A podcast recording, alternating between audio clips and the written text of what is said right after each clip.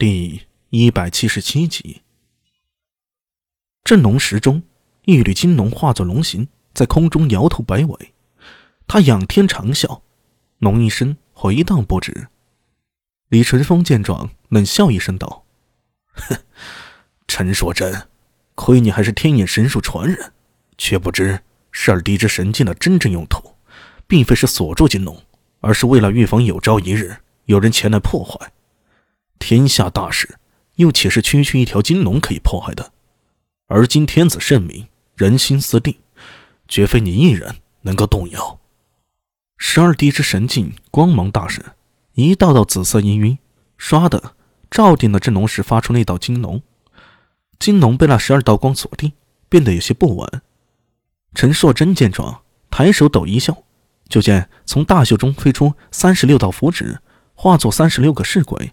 扑向了李淳风，而李淳风也不惊慌，见尸鬼扑来，他手中又出现了一面八卦铜镜。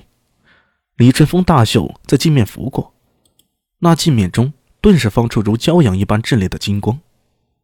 此镜名为秦镜，是当初修建大明宫时魏公偶然得来，其有正大光明之效用，可破除天下邪宗诡异。你道当初孙道长？何以敢把镇龙石取出来送给先帝？就是因为有这秦镜在手，再配合十二地之神镜，足以镇压一切。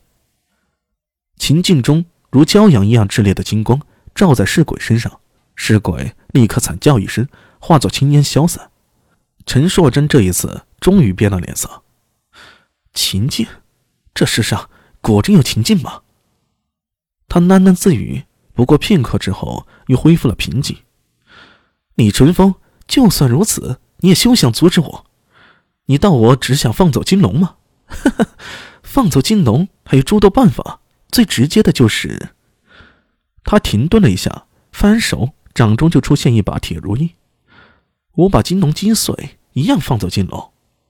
说完，他就抬手掷出了铁如意，狠狠拍在镇龙石上。镇龙石在半空一颤，整个宫殿。甚至整个龙首原也都随之颤动了几下，轰隆！宫殿的一根梁柱坠落，差点就砸在李淳风身上。李淳风瞪大眼睛，厉声道：“陈硕真，你可知击碎金龙的后果吗？”“哈哈哈哈我当然知道，就怕你并不清楚。”陈硕真说着大笑起来，他双手掐了一个绝印，铁如意再次狠狠打在镇龙石上，那镇龙石。顿时出现一道道裂痕，金光颤抖个不停，发出一连串如哀鸣的声音。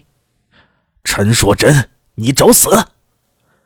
李淳风这一次啊，是真的怒了，他手中琴劲一翻，一道金光照向陈硕真。可陈硕真不躲不闪，操纵铁如意第三次打在镇龙石上，镇龙石碎裂了，金光哀嚎，大脸颤抖。陈硕真哇的喷出一口鲜血，大笑道：“！”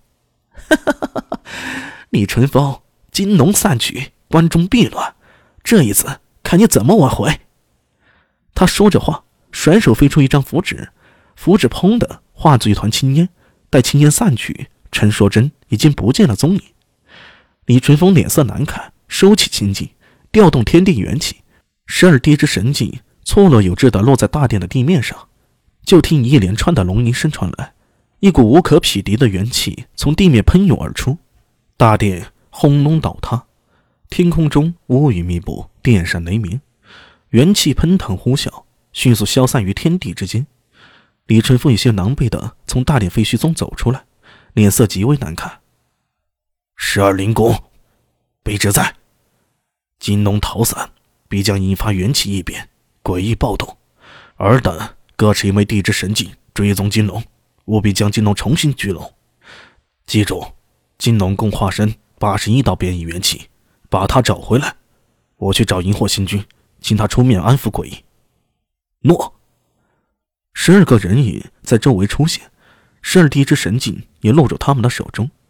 李淳风也顾不得太多，手持秦镜在原地消失，而那十二灵宫在李淳风离去之后也都消失不见了。无可匹敌的元气弥漫龙首原。由于龙首原地处高处。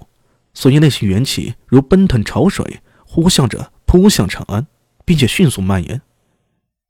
万年县宣阳坊西里，一个在巷口摆摊杀猪肉的屠夫正在和街坊聊天呢。屠夫姓朱，这里摆摊贩肉已经是三代了，可以说是土生土长的长安人。崇圣寺的变故也传到了宣阳坊，宣阳坊内已经开始戒严，坊丁和武侯都手持兵器在街头巡逻。不过，对于那些百姓而言，他们还没弄清楚到底是怎么回事儿，所以聚在一起交头接耳的猜测着。哎，刚才我遇到了唐卫道，他说长安县那边又出事儿了。是吗？长安县最近怎么回事？总出事儿呢？这个嘛就不清楚了。唐卫道也没说清楚，只说现在外面已经全部戒严，兵马都向长安县汇聚呢，估计比较严重啊。那肯定严重啊，否则又怎会调动兵马？